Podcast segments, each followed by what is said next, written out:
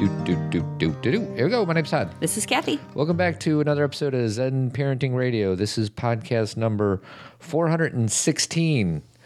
And why listen to Zen Parenting Radio? Because you'll feel outstanding. And who doesn't want to feel outstanding? And always remember our motto, which is that the best predictor of a child's well being is a parent's self understanding. Do you remember doing episode number 415, my darling? No, I don't. I uh, just I just walked down into our studio. We actually have a new studio, everybody. It's Thank you, Jeremy, Jeremy Kraft from Avid Company, for building us a new studio. We'll take pictures and put them online for you. But I walked in and I was like, "Oh, new studio!" And I've been in here before, but I have It's not. new to you because some of the cobwebs have since been removed I from think I your, fell asleep from your brain. during the last podcast. Um, we're going to talk a little bit about the last few weeks of our lives. Um, but do you um, want to do the bullet point things of what we've coming up? I'm kind of ready if you want Go me ahead. to do Yeah, it. do you do it? The biggest thing is our conference, March 2nd and 3rd. We're six weeks away. Yeah, it's time. If you're coming, because people keep stopping me and saying, um, you know, I'm coming, or I can't wait, or do you need any help? Uh, but they haven't bought their ticket yet. Now is the time. Get get your ticket. And if you are a, a teacher of any kind, in the schools, a yoga teacher, a parent educator, a mindfulness teacher, you get a discount. All you have to put in is coupon code teacher. These are my three bullet points of why you should go to the conference. Let's hear it. Feel outstanding. Number two, surround yourself with like minded parents, right? Right. And three, Cheryl, Mike, and MILCK. Oh my gosh, Many many good reasons. Speaking of MILCK, she's one of our speakers and performers. and she's singing. Yeah. as it turns out, I'm going to play a quick 15 seconds just because I love MILCK. Go Be- ahead. before you play that, are Sure. you playing it from the march this From the video. I couldn't find it. Okay, well, let me just tell you this story really quick. Okay. So, MILCK was at the Women's March this weekend in New York, and she was going to be on the stage uh, singing. You know, that was already planned. Well, right before she went up, Yoko Ono stopped her and said, Could I come up on stage with you? And I mean, can you imagine? Right? It's Yoko Ono. Yeah. And, you know, of course, MILCK was, you know, didn't even know what to do with herself. You know, got up on stage, had her up there saying, I, you know, I can't keep quiet, which mm-hmm. is her song that she sang at the March last year. Again, it's become the anthem, you know. And then afterwards, you know, Yoko grabbed her hand and said, You, you are beautiful and you are teaching peace, and peace is the way. And again, you have to remember what Yoko Ono and John Lennon did so many years ago. Yeah. They were doing what, What I think do- what we're what we're trying trying to to do. do right now. Right. And so for you know, so MILCK made a comment about, you know, I'm so proud to continue a legacy of someone I respect so much, and then also to be a role model to you know girls and women. Who And are we're coming up. proud to have her. At, I, can't, I still can't, can't believe she's coming. Right. So this is a quick clip from her video, which is actually extremely powerful for any moms or dads that want to look at a powerful video. It's called Quiet. Just YouTube it. We'll put it in the show notes, but it's pretty pretty awesome. I can't keep quiet.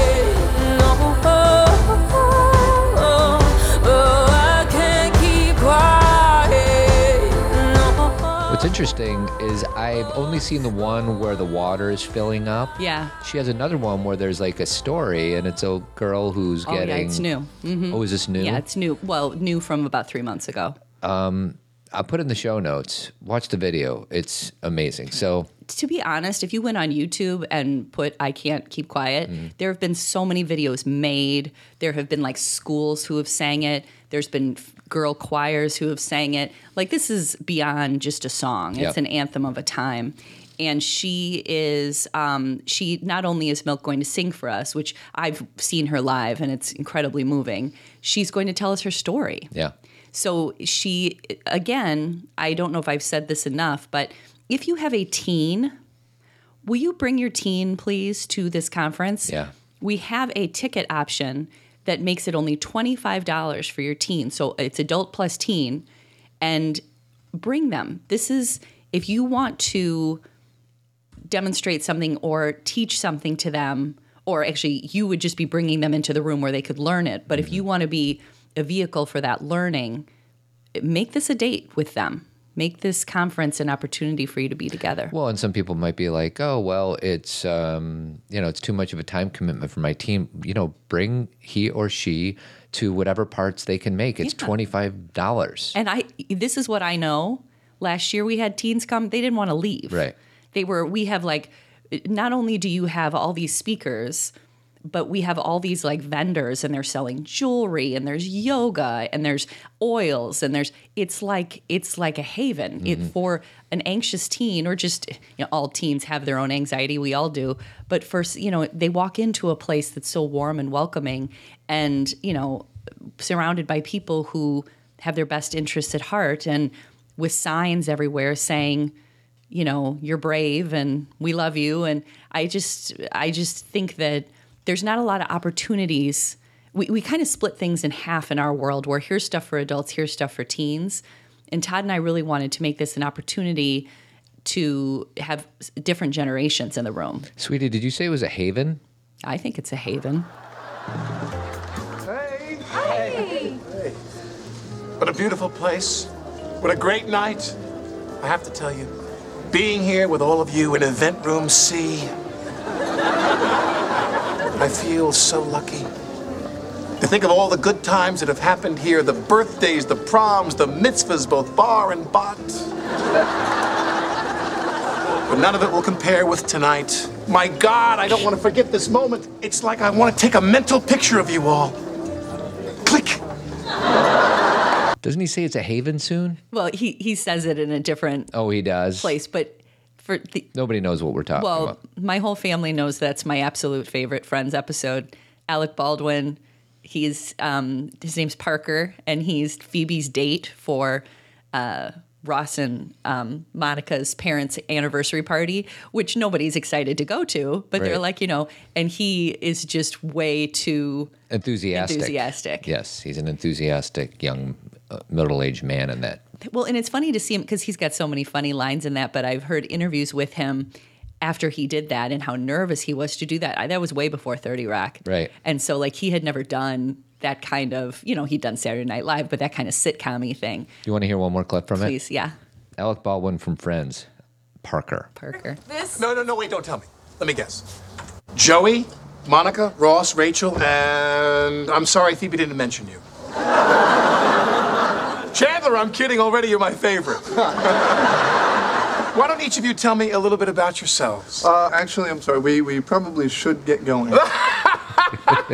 Classic Ross.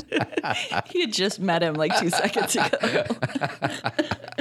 Sorry, that's good. All right, so the other uh, thing I want to promote is I'm having a men's retreat March 16th through the 18th. Guys, if you're out there and you want to unplug, unwind, and recharge, uh, go to tribemensgroup.com or shoot me an email at toddadams23 at gmail.com. I got people coming from the local area and also people from different parts of the country. So just because you don't live in Chicago doesn't mean you can't come. So check it out. Sweetie. Yeah. How's your last few weeks been? Oh, here's my quick uh, my quick uh, video thing regarding it.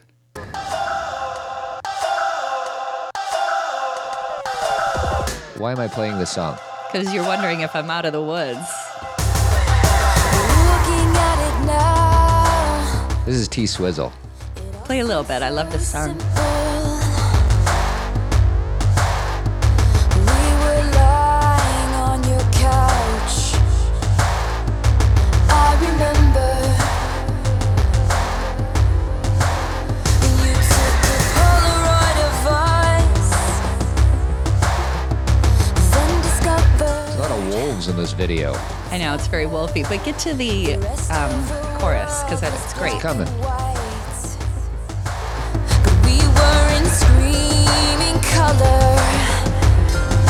And I remember thinking, Are we out of the woods yet? Are we out of the woods yet? Are we out of the woods yet? Are we out of the woods? Are we in Are we in the clear, sweetie? Wow. Here's, I took a walk this morning and I've come up with a word that's helpful to my psyche. I am rehabbing. Okay, that's not bad. How's that? All right. Because it would be untruthful, non truthful to say, I'm back. Because that's not true. You would love to be able to say that. I would love to be able to say that. So, for those who didn't listen to the podcast last week, what did we miss? Oh, so basically, what happened in a nutshell is that on January 3rd, I woke up um, with uh, the flu. I didn't know that. Yeah, I thought you were just feeling was a little bad. I the story that I my my girlfriend Jessica came over yesterday. That was like the first other human I've seen in like, you know, I feel like a year. Mm-hmm. Um, but I was telling her the story. We have kind of a funny story from when we were um, in college, our freshman year. One of the we had in our sorority, we had this night where everybody went out and had drinks and everything. Wasn't that every night? no, but it was kind of it was like part of our sorority activation, whatever. And one of the g- girls in my uh, pledge class, she had never had any alcohol before. So she had drank, and then the next morning she was hungover, but she didn't know what that was. Right. So she woke up and she was doing jumping jacks, and she was trying to. She would come in our room and go, I don't know what's happening with my body. I'm going to go for a run, I think. Or I don't know what's happening. I think, like, she didn't know what a hangover felt like. Right. You guys were pros by that time. Well, I mean, I don't know if that's a pretty strong word, but I knew if I had had too much to drink, yes, you would feel this way. Okay. That's a little bit like what this flu was like for me, is because I haven't been sick in, in this way or sick at all for too, too many years to count. I didn't know what was happening. And um, so you know, I think I explained that last week. I won't get into so much detail, but basically, what ended up happening is once it really hit, I I was uh, to me beyond sicker than I've ever been in my life. So I don't have a lot of memories of it. Um, I remember a few times Todd or JC would come in and tell me what day it was, or say it's nighttime mm-hmm. or it's daytime. because it's kind of hard because it go it is we're recording in January and it gets dark at like 4:30 in the Yeah. afternoon here in Chicago. so I didn't really have any. I didn't have any order. I didn't. It's like I, my dad used to be in the hospital a lot, and he would tell me, "You get confused about day and night." Like he said, part of what's horrible about being in the hospital is you don't have any Your- time. your body frame. clock, Body clock. yeah. Right. So, um, so I was just very sick for a long time, and um, and then what 19 happened? days. This is day 19 or 20 now. so then after the sickness, the the fever was gone, and and I was just more in recovery. Then I had a lot of um, anxiety, and I had a lot of what I would call uh, post trauma, where I didn't have any sense of day or night, um, and I was afraid because I had, I'm going to use the word suffered, been so sick that I was afraid I would feel that way again and not have any recourse. And I, I also wasn't well yet. I was still fatigued. I, Completely fatigued. I wasn't eating. no energy. so it's kind of like So like the flu symptoms in that you didn't have a fever anymore and you weren't achy were gone, but it was it took all of your energy to walk across the street. that was very difficult. Yeah. Um, and or just to like to uh, like I remember one time I walked downstairs and I forgot my water, and I literally was like, okay, How am I going to do how this? how will I go get that water? And and you know it's a it's a very what's the word um, humility, um, humbling, Humbling. Yeah, I think that's what you're going Uh, for. and also recognition of what's my sense of normalcy was thrown off. So here's what I'm saying right now. I am today, just to give you a difference of today versus a week ago, I just walked downtown and back, which is, Uh, two miles. yeah, which is, but so significant. Yeah, right. Okay. Compared to across the street, two miles is quite a bit yeah. longer Like than across our, the street. our big milestone last week was I touched a tree across the street. Yeah. So, with that said, though, I there's still many things that I'm working on, um, and my my my body clock is still not right, and there I still have anxiety feelings about how sick I was. It's scary to me. Like I still feel fear about it. And uh, and I know that we'll get through this part 2 You know, it's kind of like it's so relative because here I, you know, a week and a half ago I would have given anything to, To sit feel up in a, in a yeah, chair, sit up right? and feel the way you feel. so in in no way am I saying well, let me say it the other way. I have deep gratitude Mm. for how I feel right now. Um, but I, I, al- my butt is, I just, I want to be very honest. I said to Todd yesterday in my very raw state, I've been very raw, haven't I, Todd? Yep. I just want to. I uh, one thing that really burned away in all this is I just there's I just don't want to hide anything. Like, Yeah. you know, So to that end, uh, you were doing a lot of the things. You had anxious feelings. You were doing a lot of the things that were. We have so many tools in our toolbox. We like have been doing 400 and some odd podcasts where we talk about fear and anxiety and all that, And mindfulness and- mindfulness, and you teach it, and you're good at it, Yeah. and you have integrated it. And you were in a place where you were doing these things. You're taking baths. You're drinking hot tea. You're meditating. You're doing gratitude stuff. And what you said to me at one point is, I'm so much lower than that. I can't. I, I can can't do those, Yeah. but I can't reach up and Right. and have those things be helpful. I had not, because of being as sick as I was for so long, because of no sleep, um, because of literally no, like I had no, you know how I always talk about we have to be a ladder for other people? I had no ladder for myself. Like I didn't know how to climb. So I had to ask for a lot of help. I mean, you know, it, it- here's the thing. This is why I'm saying I'm rehabbing is because, you know, I'm going to my chiropractor a couple times a week. I have a doctor's appointment on Tuesday with a new doctor, integrative medicine, to kind of get some things working correctly again. Um, I have my therapist. I have, I mean, I'm, I need help. You know, I still need support. Right. And um, I, And you always need support, but Always. you need extra support now because you're still coming out of this. Correct. What I would say, you're right. Like all these people I'm talking about, they've always been in my life. Yeah, They're right. not new. But right now, I'm not just going in for maintenance. I'm going in saying, hold my hand. Mm. Yeah. I'm going in saying, um, you know, uh, you know, th- this is, I was so low and so sick. And, and let me tell you guys something else because I I definitely had the flu and maybe had that bad strain that people are dying from possibly. I don't know. Yeah. I you know, there's no way to know these things, but so let me tell you that physically I did have the flu, but I also want to say that I think there was emotional and spiritual components to this illness for me. I think that 2017 had a lot of joy, but a lot of grief for me. Um, and I think that I handled it the way I could when I was doing it, when it was happening. But it's not shocking to me that my body would break down the way it did. And that I would feel all these feelings of anxiety and that I would feel all this emotion. It's not shocking to me. Right. Like, because I really do believe, uh, you know, like I want to make sure you guys understand. I know I'm, I know I was sick with a germy thing. Yeah.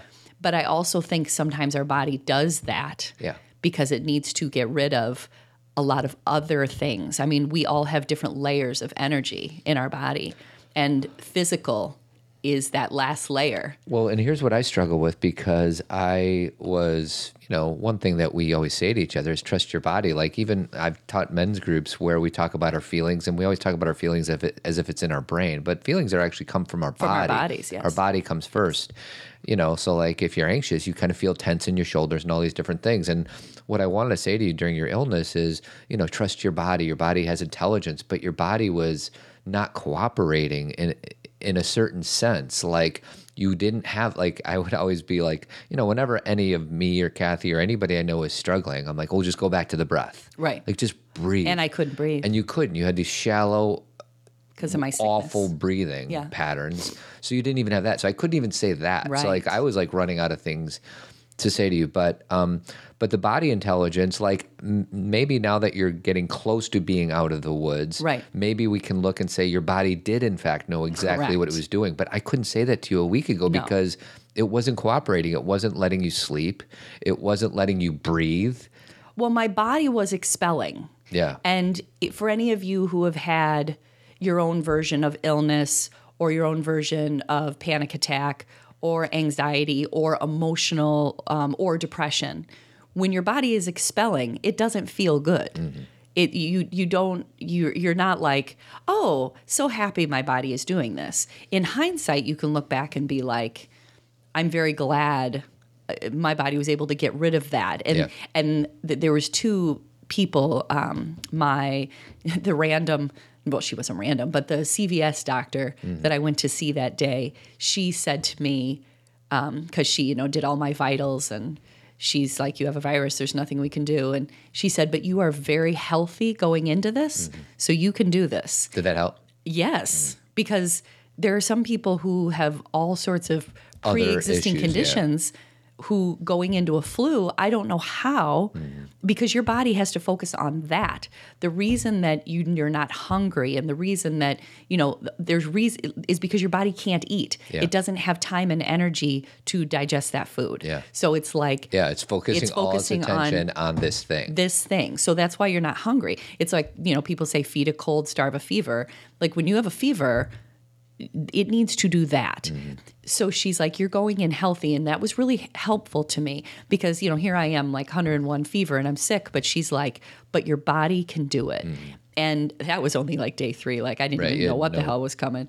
Um, and then my chiropractor said to me, Dr. Kelly, she's our you know one of our uh, Partners. partners who and she's she knows me very well and knows my body very well and she said the same thing to me she said you know i think i went in like a day i was still pretty sick but i could at least walk. And she said cathy your body's doing a really good job. And you know it's you're thinking And to it didn't yourself- feel like didn't it. feel like it but you thought your body was betraying you. right which you know i had i felt that way and i had every right to feel that way. Like i i said some pretty horrible things and i was left with my and i still am in this place. I just took a walk and it was just me. I didn't listen to anything. I didn't you hmm. know i'm i've been with myself for alone in my head for you know a long time Yeah, probably longer than you ever have ever been. And that's hard and good and challenging and healthy and all of the above. So I think that's just where I'll leave it today. So I'm rehabbing. I am I am you guys can hear I'm I'm so much better. Um but I'm you know, got to get I'm Cathy's got to get a groove back. Well, and I was gonna, I, I want to talk about our first partner, but I was gonna ask you if it's too early to talk about, you know, some of the things that you did, coping strategies, and then even is it too early to pr- pull out any lessons from this? So, Yes, because I'm I'm not ready to do lessons uh, like like oh first of all I don't even know if they would apply to anybody else but me. right, Um, But I think the the thing that I did share that is the you know probably most important thing I know now is this was an illness yes, but there was more to it than what meets the eye. Yeah. Because you know your average bird doesn't get the flu for 18 days or whatever. Right. Like that's so Yeah. there was something and you kept comparing yourself to, to other people's everybody. yeah. stories. Well, because I kept getting lovely texts from people saying, "Yeah, I had that for three days. It was miserable." I'm like, "No, no, no, that's not what's happening. We are not in this." It didn't make me feel better to hear that. It made me feel worse. Well, if you think about it, it's really um, people are trying to do it as a vehicle of connection to you. Yes. but it's really um, can be interpreted as really poor bedside manner because they don't know that you're still sick as a dog. Right. It's kind of like going to the hospital, be like, "Yeah, that must really hurt." Like you know, Right. that's It- you that don't doesn't know, help, right? And and here's the thing: is nobody knows. You know, like there, it's not as if someone could have texted me something and I would have been like, "Now I'm okay." Mm-hmm. You know, one thing I will say about Todd though is, I remember, I don't know, we were about seven or eight days in. I think I still had a fever, and I said to Todd.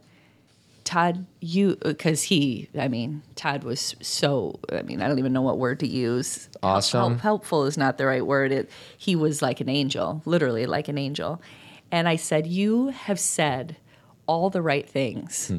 For do you remember when I said that? For like nine days, there is not a thing you have said to me Oh yeah, that has then- annoyed me. And then I jokingly said, "Well, there's a first time for anything, Right. for everything." Right. Like you you didn't say anything that made me feel shameful, that made me feel like I was doing anything wrong. You had good ideas, not push ideas, but just like you would say, "Hey, let's, you Invi- know, invitations. Yeah, invitations, and I didn't always take them. Right. Like you wanted me to be downstairs a lot, and I wasn't ready for that. Yeah. Um, But you, I mean, Todd was literally like a from another world. Thanks, sweetie. You're beautiful human, Oh. Todd Adams. Sweetie. Um, I want to talk about our first partner. Sweetie, do you know what a kind bar is? Yeah, they're good. They are good. They're, um, you know, you can find them at the grocery store, coffee shop, or gym. You see them everywhere. Uh, they Kind Bar. They make delicious, healthy snacks using whole ingredients you can recognize and pronounce. So if you're ready to try some yummy snacks, which I love, I love the blueberry one the best, but they got a whole bunch of them. Uh, Zen Parenting's got a special deal for you. You can try ten Kind Bars for free. That's right, free. All you got to do is pay shipping. Uh, and when you order the sample box, you also get to try Kind's Snack Club. Well, you will receive monthly snacks at a discount and get members only bonuses. So don't choose between health and taste. This has them both. Um, to pick up your free sample box, go to kindsnacks.com slash zen. Unless you put the zen at the end, you're going to have to pay for the 10 pack. So kindsnacks.com slash zen.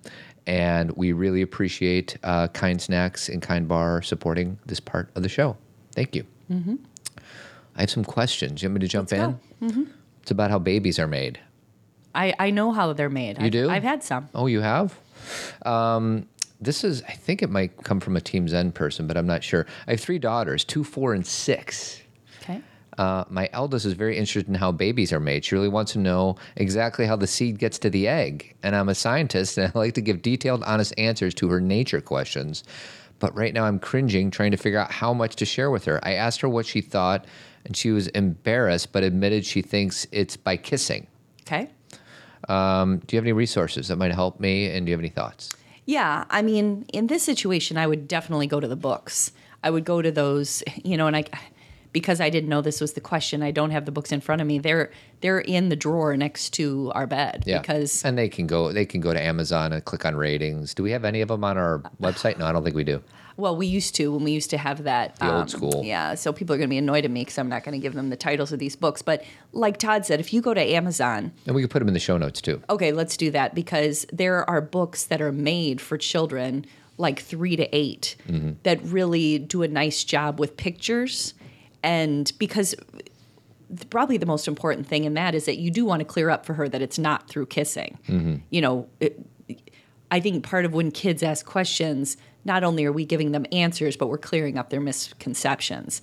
Because if we do not, if we say something like, yeah, yeah, that's it, that is All of a sudden, you're giving them false tr- uh, half truths. or- Correct. And and they will integrate that or then look at kissing a different way or then be afraid if Mm-hmm. you know, imagine if somebody like a an uncle or somebody a kissed them by accident. get pregnant. Right. Then they then they think they're gonna have a baby. Like you don't want to um, and when I say uncle, I mean appropriately. Yeah, right. I, am not saying something scary or Right. negative, but do you know what I mean? Like someone kisses you on the cheek, and Yeah. then all of a sudden, that's you know. So you don't want to create any fear, um, but you just you know, like she said, even as a, as a scientist, it's actually I think that benefits you because you can speak of it in certain terms that are like you know. Um, this is what happens, and and Well, you know, the one thing I remember is that um, answer the question that they're asking. correct, and then that's it. And that's it. Yeah. Because as parents, we're like, okay, here we go. Here's the big, long talk. yeah, And it, I think that it's better in bite-sized pieces. Me too. As opposed, because people are like, all right, well, I got to give you everything. I give you, got to give you mechanics. I got to give you, give you context. I got to give you this, and just keep it simple. And if they continue to ask more questions, then you answer them. You know what I mean? I'm gonna cough. You said you weren't going to cough. That's it. That's it. That's it. Um, Well, and you know, books are just a great way, you know, and as they grow up, like our youngest daughter got the American Girl books this year for for Christmas. Um, I say the American Girl books, a lot of you know what those are. If you don't, again, just go to Amazon. They're you know about your body and about understanding how your body works, and a lot of things my youngest daughter already knows because she has two older sisters. But one night she she was excited to read it you know? It, it doesn't just talk about your body. It talks about feelings and friends. And she came in and laid next to me and was reading it. And you know would ask me questions as she was reading it Yeah. and i really had i was reading my own book so i would answer her question and i'd be like now do you know what this is or what that word means and she would be like well, I think so. And I'm like, here's what it means, and blah, blah, blah. And then I would stop, Yeah. go back to my book.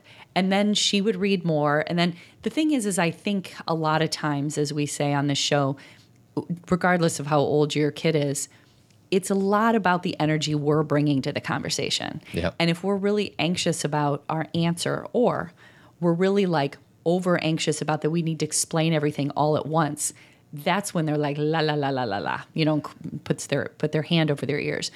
If we can be as calm and normal and not so, I'm going to tell you everything now. We're having the talk Right.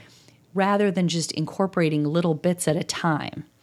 Um, and it's never too late. I mean, this can be with your 13 year old, your 14 year old, you know, we've talked a lot about. Um, I mean, I hope you've talked to them before that time, but you know, we've talked a lot about when things are on the news or when there's a show, and you know, you you talk Use, use what's in front of you Yeah. as a vehicle for discussion. you know, what do you think about that person saying that? What do you think about that relationship? Like, you know, we've even one of my daughters and I have had talks about things that have happened on Gilmore Girls, you know, and how she's been frustrated because this person did this and that's not how you treat people and they had this relationship and you know, that leads to conversation about sexuality and choices.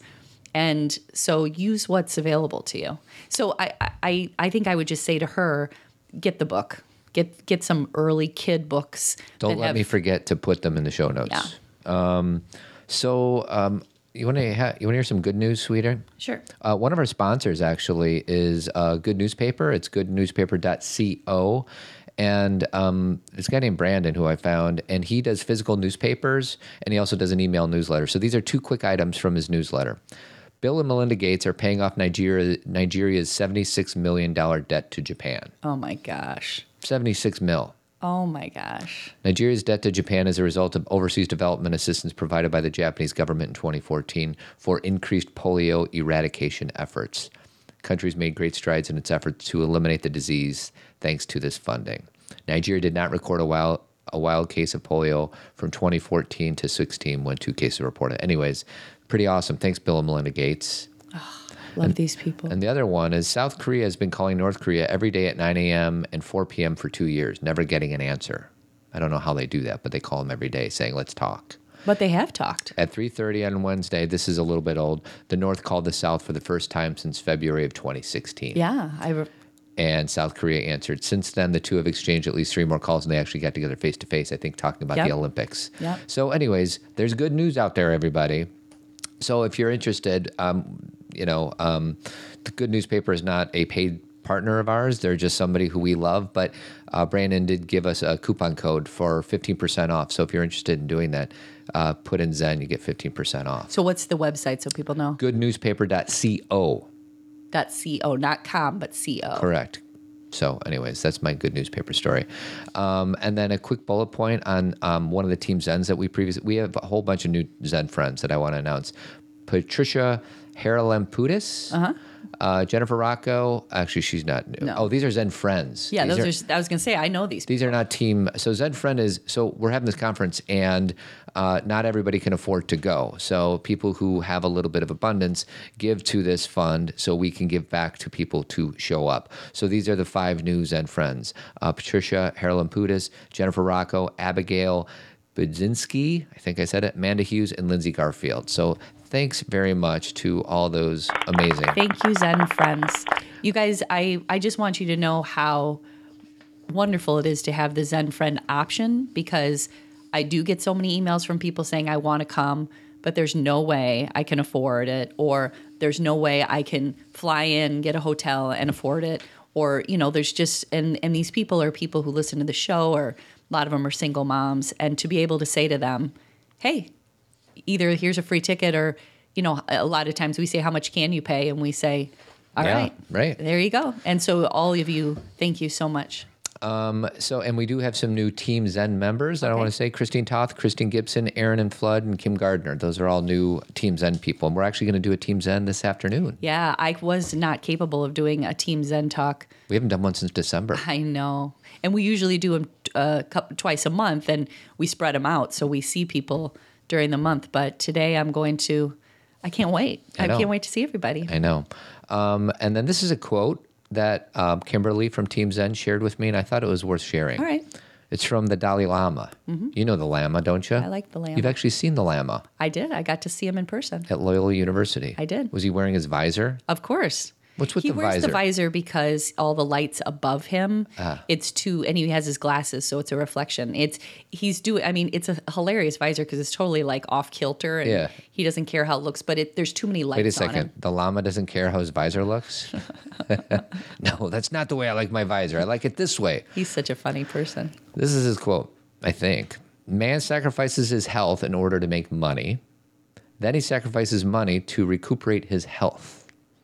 And then he is so anxious about the future that he does not enjoy the present.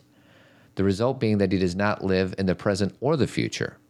He lives as if he's never going to die and then dies having never really lived. Mm. That means so much to me That's on a a, day wallop. like today. I anytime I hear the word health, I mean, you guys, there's nothing without it. Yeah. Uh, like i and my point is is that there are things i have gotten so many emails in the last couple weeks many of them i have gone unanswered just because i have been haven't been able to but of people saying can you come do this can you show up for this can you show can you do this can you speak at this todd i have said no to everything did you know that I did. and I knew that probably by the time these things came, I would be well, even though I couldn't fathom it. Yeah. I was so sick. I, this, I'm a bear for this winter. I'm hibernating, dude. Yeah. It, it's about if it's wellness first. If you don't have that, if your whole life is one constant ball of like getting sick or getting well or, you know, um, trying to just tread water or stay above water, then that that quote is everything. Meaning, what are we doing? I think he's just trying to say, what are you doing? Yeah. Well, and it's funny. Obviously, your health is by far probably the most important thing that we have, but there are still some some teachers out there that have shown us can you be okay and not okay at the same time. For instance, Mattie J, Correct. right? Right. And these are like highest human potential Correct. people I'm referring Correct. to because he suffered, you know, every single day of well, his life. and let me explain. When I'm saying health is the only way, there are people born. He's he was born with a form of muscular dystrophy, or you know, one of my best friends, her daughter was born with spina bifida, or you know, there are people born with chronic illnesses. And I'm not saying they don't have. uh, They Right. can function. Yes. and they have support and ways to live in a way where they can comfortably live and mm-hmm. and oftentimes live very very well even with these chronic issues and there are people who have chronic pain who when getting support can learn to live but that's i'm including all of them in Yeah. what i'm saying about health is it's not about being in tip top shape all the time and having perfect health Yeah. it's about making sure you can live in such a way where you can function Yeah. regardless of what your what you were born with what your issues are that that comes first Yeah. and that when your functioning suffers it's very difficult to be anything to anybody else mm-hmm. and that is something that i you know, as far because you brought up Mattie J, or I'm thinking of, you know, a lot of people in my life, you know, I thought so much about my father while I was sick in bed because my dad was sick so much that I thought about if he felt the way I feel now. I mean, I had a lot of grief while I was sick. And uh and there are people who you know have it so much worse Right. than someone like me or someone like you know like that their their experience of life th- where they find their joy is from much different places and they are our teachers. Mattie J is a teacher. I was gonna, um, you and I actually taught your class at Dominican together, and the stupid technology didn't work. But I was gonna play that TED talk, and for those of you guys who want to, you know, continue to deepen your understanding and human potential, there's a TED talk of a boy named Sam Berns. And he um, was stricken with this very kind of weird disorder, and he actually passed away. I think about what through- was well, i don't know this what was he what did he have he looked he sadly um, he looked like an old man oh yes yes do you yes. know who i'm talking yeah. about i actually have a i don't know if this is a good part to pull up but i'm just going to give you a, just a quick glimpse of it kids today worldwide, so it's pretty rare. And effects of progeria include tight skin, lack of weight gain, uh, stunted growth, and heart disease. Last year, my mom and her team of scientists published the first successful progeria treatment study. so that's a little clip um, but he he it's just a, a very abnormal condition Yes. and he looks like an old man Yes. and he's a 17 year old kid and it's the name of the ted talk is my philosophy for a happy life yes you know what i mean i do i do like that And I think there's something to be, and and I, I always bring up Gleason, who's this New Orleans Saints football player who was stricken with ALS. Still alive, and he has somehow found a way to be happy, even though he really can't talk, he can't eat, he can't walk, he can't move any of his muscles. And I, whenever I'm feeling like I'm having a crappy day, I, I think about these people. And if they can have happy days in their condition, my goodness, so can I. Well, and that's it. I mean, and that uh, that's exactly what I mean about, you know, we all of us are given a certain situation, right? Many of us are born with nothing comparable to what this boy is is dealing with, but and within the situation we have, Yep. we have to find what health means to us. Yep. I don't any like, you know, talking about the honesty thing, some of the things that burned away for me, and I'll still, I'm sure, deal with this and it'll come back up because nothing's gone forever. But, you know, I I don't there there is no perfection. There is no it's okay to ask for help. It's when you're when you're down, you're still worthy. When something happens, you don't have to be ashamed. When you're now, I know you guys are probably thinking, well, Cathy, you've been saying this for seven years. And I've always believed it, and I've had enough experiences in my life to live it. I've had, you know, depression and miscarriages and gone through some pretty significant sicknesses in my life where I've known it. But then I had to just live it again.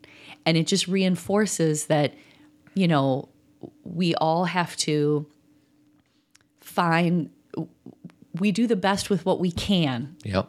and when we can't do well we ask for help and we accept it and th- we let go of you know i told todd this morning even that things that i was afraid of even three weeks ago you know or before i got sick they it's almost like i can't even remember why i was afraid of them Well, to give you an example, Yeah, I give was me one. on my um, 13 year old's case because she was on technology a Yeah. lot on Saturday. Yeah. And you said something to the effect of, Todd, you have no idea how much i don't care about how that much I don't care about that. like I was so unconcerned. Like here, you know, and again, and I didn't make you feel bad about it, but you were trying to like, you know, do the parent to parent thing. Like, Cathy, what are we gonna do? You know, mm. She's home and she's been on technology, and you're telling me this whole story, and I I turn to you kind of like the Wayne Dyer thing. Like, Yeah. you have no idea how much I don't care about what you're telling me. This is not a big deal. Yeah. Here we have this healthy very kind, active, smart girl Mm-hmm. watching Grey's Anatomy. Big FD. yeah. And I, I'm not afraid of it. It Yeah. doesn't scare me. Well, and you say the Wayne thing, and I'll tell that story real quick. Wayne wrote a book based on the Tao Te Ching, and ho- there's 81 principles in that book, I Yeah. think. And he decided to live every one of them for three days. And he was on the the the teaching where um, you are just, you know, you basically don't, you're carefree about anything and everything. And one of his grandchildren were coming up and saying something like, "Oh, Johnny took my toy at the pool" or something like that. And he was honestly like being authentic when he says, like, "Listen, whatever his name was, the grandson, try and picture how little I care. I care about what it is that you're saying. and like that's the paradox. Like d- does that mean that we could just talk tell our kids that we don't care about anything? Of course not. This is the this is the contradiction. This is the paradox that we live is you need to care and not care all at the same time. Well, I think that you can care without being afraid. And I think just like the energy we were talking about someone brings to a sex talk is oftentimes the energy, and I think you would say this, I'm not trying to in any way like um, you know make you feel bad about this but you bring such an energy to technology of of concern and fear Yeah. that it doesn't mean that we don't say hey okay you've watched three episodes of Grey's like yesterday I went into her room and said you got to clean your room dude. Mm. And I said watch Grey's while you clean your room but you've got to clean your room. But there I didn't I there's no fear around it. Well, and I try to do that, but our daughters are intuitive enough that underneath my, I try to be like silly and funny when I say, okay, technology Right. and all that. They know. Right. They can feel it. And, you know, we talked about a sex talk. I mean, my mom passed away a few years ago, but when she gave my brother and I a sex talk, she was so uncomfortable. She used the crutch of alcohol to start the conversation start the conversation. not with you guys she used it Right. Yeah. She she drank a few glasses of wine Uh-huh. just so she can warm up to this what she was uncomfortable talking to us about. And I carried that message with me like there's something about this that is uncomfortable. Mm-hmm. And if she would have done it a little bit more relaxed and authentic, then I may have had a different interpretation of what the sex talk was all about. Of course, because again, you guys, the thing about talking to people about things, it's not, you know, when Todd and I give a talk, people say, Tell me how to say this. How do I say this to my kid? How do I do this? It's not your words Yeah. it's your energy and if and and you're never going to get it perfect like i want to say to you because i'm really trying to use all these things that i've i know that i've learned you're not going to do it perfectly and you don't need to shame yourself if you haven't released all of your tension about sex. How can you? You know there's so much tension around it but even being honest about that with your kid and saying Yeah. you know what this is a tension filled conversation isn't it Yeah. but you know what? It's too important to not have. Mm-hmm. So you and I are going to sit in this tension and pr- and know it's there, but we're going to have the talk anyway. You know what this makes me think of? What? Letterman just interviewed Obama. oh, so good. And there's a part in it where Barack's mom was really kind of, she I think she schooled him before he went to school. in the morning. In the morning. Uh-huh. She they they had moved to um they had moved to a different country, uh to Thailand. I don't know. They had moved somewhere else cuz she had married somebody who lived somewhere else. And so she was worried about the school system because it wasn't quite as good as the states. Right. So she would wake him up in the morning and homeschool him and then send him to school. And he was complaining because he was whatever, 13 or 10, Mm-hmm. I don't know, about, you know, this really sucks, mom. I don't like going, I don't like being at school before going to school and all that. And she said something like, it's no picnic in the park for me either. Right. Like I don't want to get up and teach you in the morning either. Right. So, it, I mean, Barack's mom could have said, you know, no, this is important. We learned, like, she was real with him. That's right. Like, hey, man, I'm not happy about doing this anyways, but I'm willing to put my happiness aside for a second to make sure that you get the information that you need to succeed in life. And then in that, because I feel when we use those words that then somehow we're pointing fingers or blaming, like, well, I'm the one who's having the harder time. No, I'm the one. Yeah. Why can't you both be having a harder time and not blame each other? And then maybe we could teach that to Congress. Yes. What if Congress didn't need to blame each other and actually had conversations that said, okay, let me listen to you and then let me give you this and let me make sure I get this? I believe that potentially third graders could do a better job. Well, and I want to talk about that here in a second, but I want to talk about our second partner, but then I'm going to tell a story about keeping score. Okay. Because that's what it's about. So our second partner is Health IQ. Who are these guys? They're an insurance company, a life insurance company, and they help they help health conscious people like the people who listen to this podcast, runners, cyclists, yogis, vegans, vegetarians, get lower light lower rates on life insurance. I'm actually I just applied for insurance with them and the premium has gone down 30%. I got the results from the nurse that came in and did the blood work and all that. So I am actually practicing it. I am actually using Health IQ. So I am a big fan of these. And I think if you are a health conscious person, it's at least worth considering giving them a call. So this is what you need to do. Go to healthiq.com slash zen and uh, to see if you qualify, uh, mention the promo code. And uh, for folks who are at all interested in our partners and want to support Cathy, do us a favor and check them out because it'll save you some money and it's kind of what it does. So anyways, keeping score, relationships, uh, Congress. Sometimes I coach guys and they'll be like, yeah, but my wife did this last week and I did that and I've done more than she has. And I said, dude, the minute you're keeping score about anything, you're going to lose the game. Oh, yeah. And the whole idea is, you know, this I've mentioned this Tony Robbins thing is you got to um the person that you're connecting to, whether it's your wife or your kids or your partner in Congress, whatever it is, um, your needs are their needs. Cathy's needs were my needs in the last 21 days. So I put myself aside because it fills me up to do what it is that you need to do. And if you get both partners practicing something like that, then that's when good things happen. Mm-hmm. The way you and I have always had this wonderful marriage is because one, we take care of ourselves, and two, we don't keep score.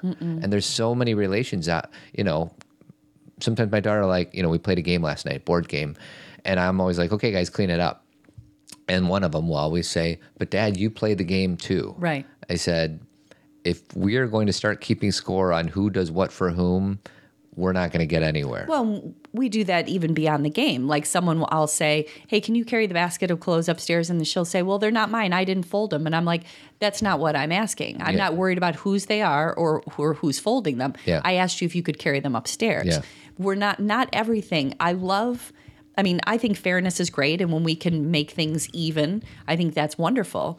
But within a community, which I believe every family is a community, we don't question Mm-hmm. every single thing and say, I don't put that bowl away because I didn't do it. Yeah. And I don't also guilt my children all day and say, but I put everyone's bowls away. Mm-hmm. I just say, this is how we do it, not just in this house. This is how we do it when we're walking down the street and you see garbage and you pick it up and throw it away. This is how we do it at our jobs. When somebody is struggling, you can help. This is how we do it.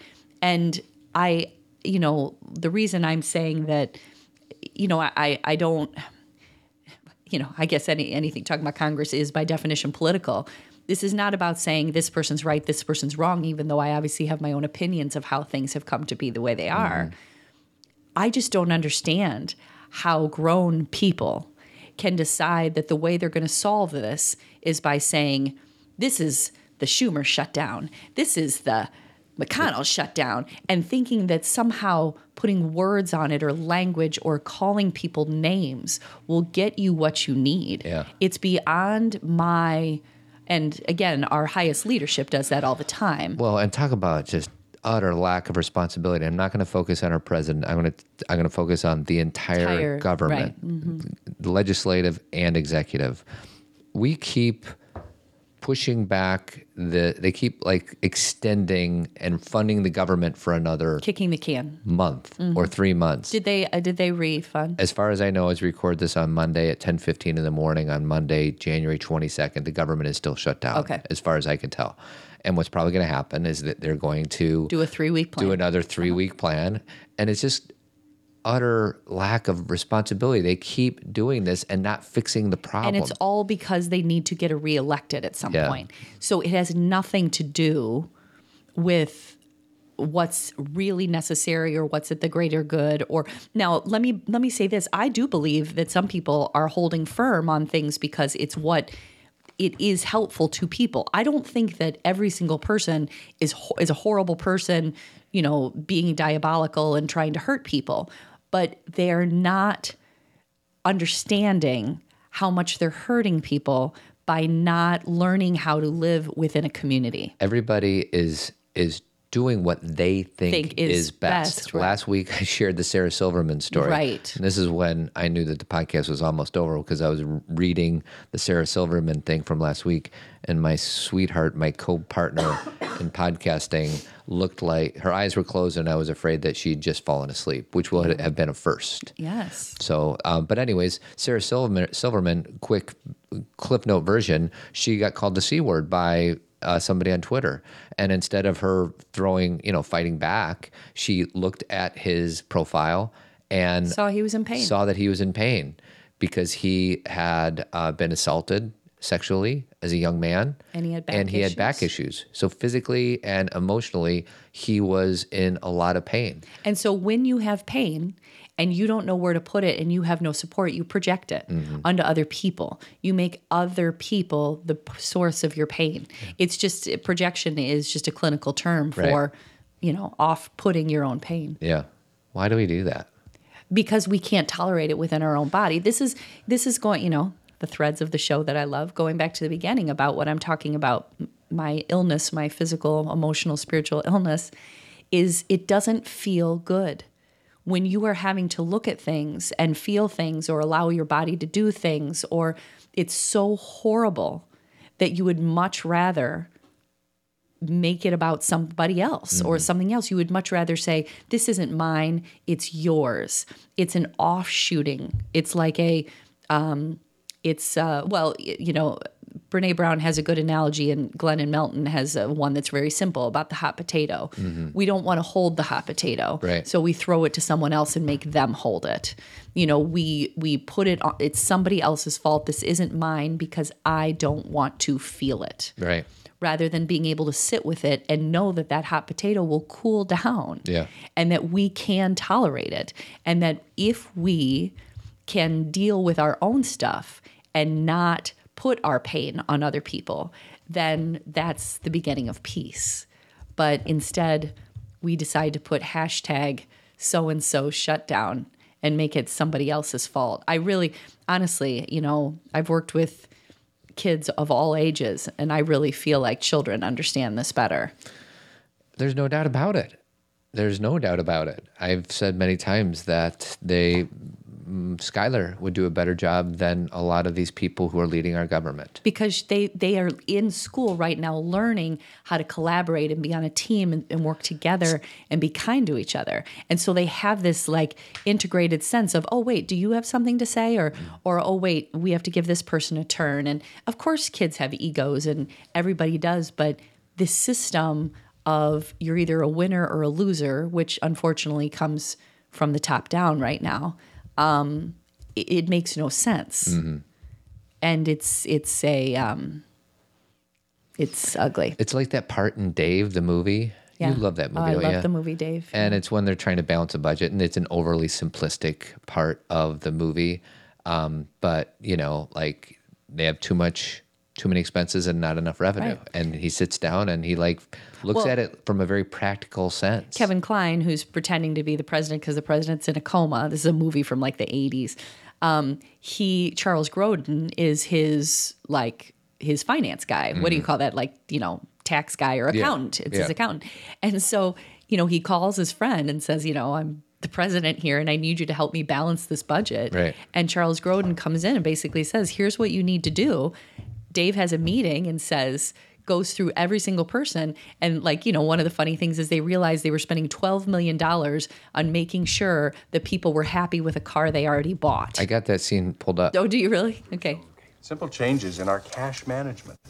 Uh, for example, uh, according to the OMB, we've got uh, 17 defense contractors who are delinquent in their contracts. Uh, is this true, Frank? Uh, I believe so, yes. So even though they're late, we keep paying them on time. Uh, well, in a sense, yeah. Okay, now, instead of giving them money for something they haven't finished, we could hold back that cash, stick it in some interest bearing Mr. savings President. account. Great. Uh, like I was saying, if we took that cash and stuck it in even an ordinary savings account, we'd be making $23 million a month in interest. Well, technically that's true, but uh, Oh. man, I suppose it's true. Okay, okay. Okay, so that's 23 million. And he goes on and on and on and just kind of does, he's got his little notepad. Right. And again, and I know that's a movie. and Yeah, it's a total Hollywood simplistic. It's, thing. it's not, I'm not saying that that's really what you, Congress needs to go watch Dave. That's not what I'm saying. But there are ways. There's there are always a way. ways. But there's so much ego. And there's so much like win Blaming, lose. excuses, anger, utter lack of no accountability. respect. It's it's so again, you know, going back to what I was saying about grief from last year and you know into this year. That's a lot of what I hold in my body too. I and I'm I'm definitely not the only one. Um, I think there's a very large percentage of our country who are grieving mm-hmm. for what we watch every day. Mm-hmm. It's very painful, and and I watch Saturday Night Live and I have my laughs about it, so I can get that out. But it's not funny. Mm-hmm. I mean, it's not. I. It's it's painful and it's caused a lot of grief and fear and discomfort. And and we as people individuals in our lives we can rise above it meaning we can run our our families in a more respectful way and we can treat each other well. Like there are there are ways there are paths. I think Mother Teresa's quote is, "You want to change the world, go home and love your family." exactly. So in no way am i saying you know oh throw your hands throw up. your hands up You have you have the ability to make a difference. Now, like my tribe men's group last week, where topic was uh, climate change, and like, well, how do we tackle that? And we kind of had some bullet points, and we all started practicing certain things that we can do in our community that help. It's like my one friend Sean, who's actually helping us with the uh, conference. He every time he walks down the street, he brings a garbage bag with him. And I always want to do that, but I always forget or whatever. And then I just think like if you know it's so simple, but if everybody did that, there'd be nothing on the ground there'd be nothing on the ground. So just just do something. And so instead of saying it won't make a difference or I'm the only one or why bother, just do it because you will feel good and then see and somebody might see you doing that. correct. And your kids might see you doing that. Correct. And all of a sudden it's this ripple like, how did this happen? And all of a sudden it happens. Exactly. Um, a few iTunes reviews before we close shop. Okay. Uh, Carol says that we're insightful. Thank you, Carol. Carl um, says that he, we're his favorite. Um, he also says that he's uh, started being coached by me and have greatly enjoyed his feedback in our session so far. So thanks, Carl, for that. Um, let's see. The Medicine Shack Shop. I don't know who they are, but they say that we are uh, filled with hope, laughter, insightful, joy, and even hold space for tears and challenges. You bet. And then lastly, Heather Britch says she's hooked. So these are people who have given us iTunes reviews in the last few weeks. We like to read them every now and again as a way of saying thank you and a way as a way of um, inviting you guys to do the same because it kind of helps us kind of get found by people who are looking for podcasts about self awareness and things like that. So. Um, and that's kind of my deal. Do you have anything else, my darling? No, just remember to get your ticket for the conference. Uh, be a force for good. Come see a bunch of forces for good. Be in a room with a bunch of people who are forces for good. We can do this together, you guys. Six weeks away. And uh, one of our partners is uh, Comprehensive Clinical Services, discoverccs.org. They do individual marriage and family therapy. So thank you to them.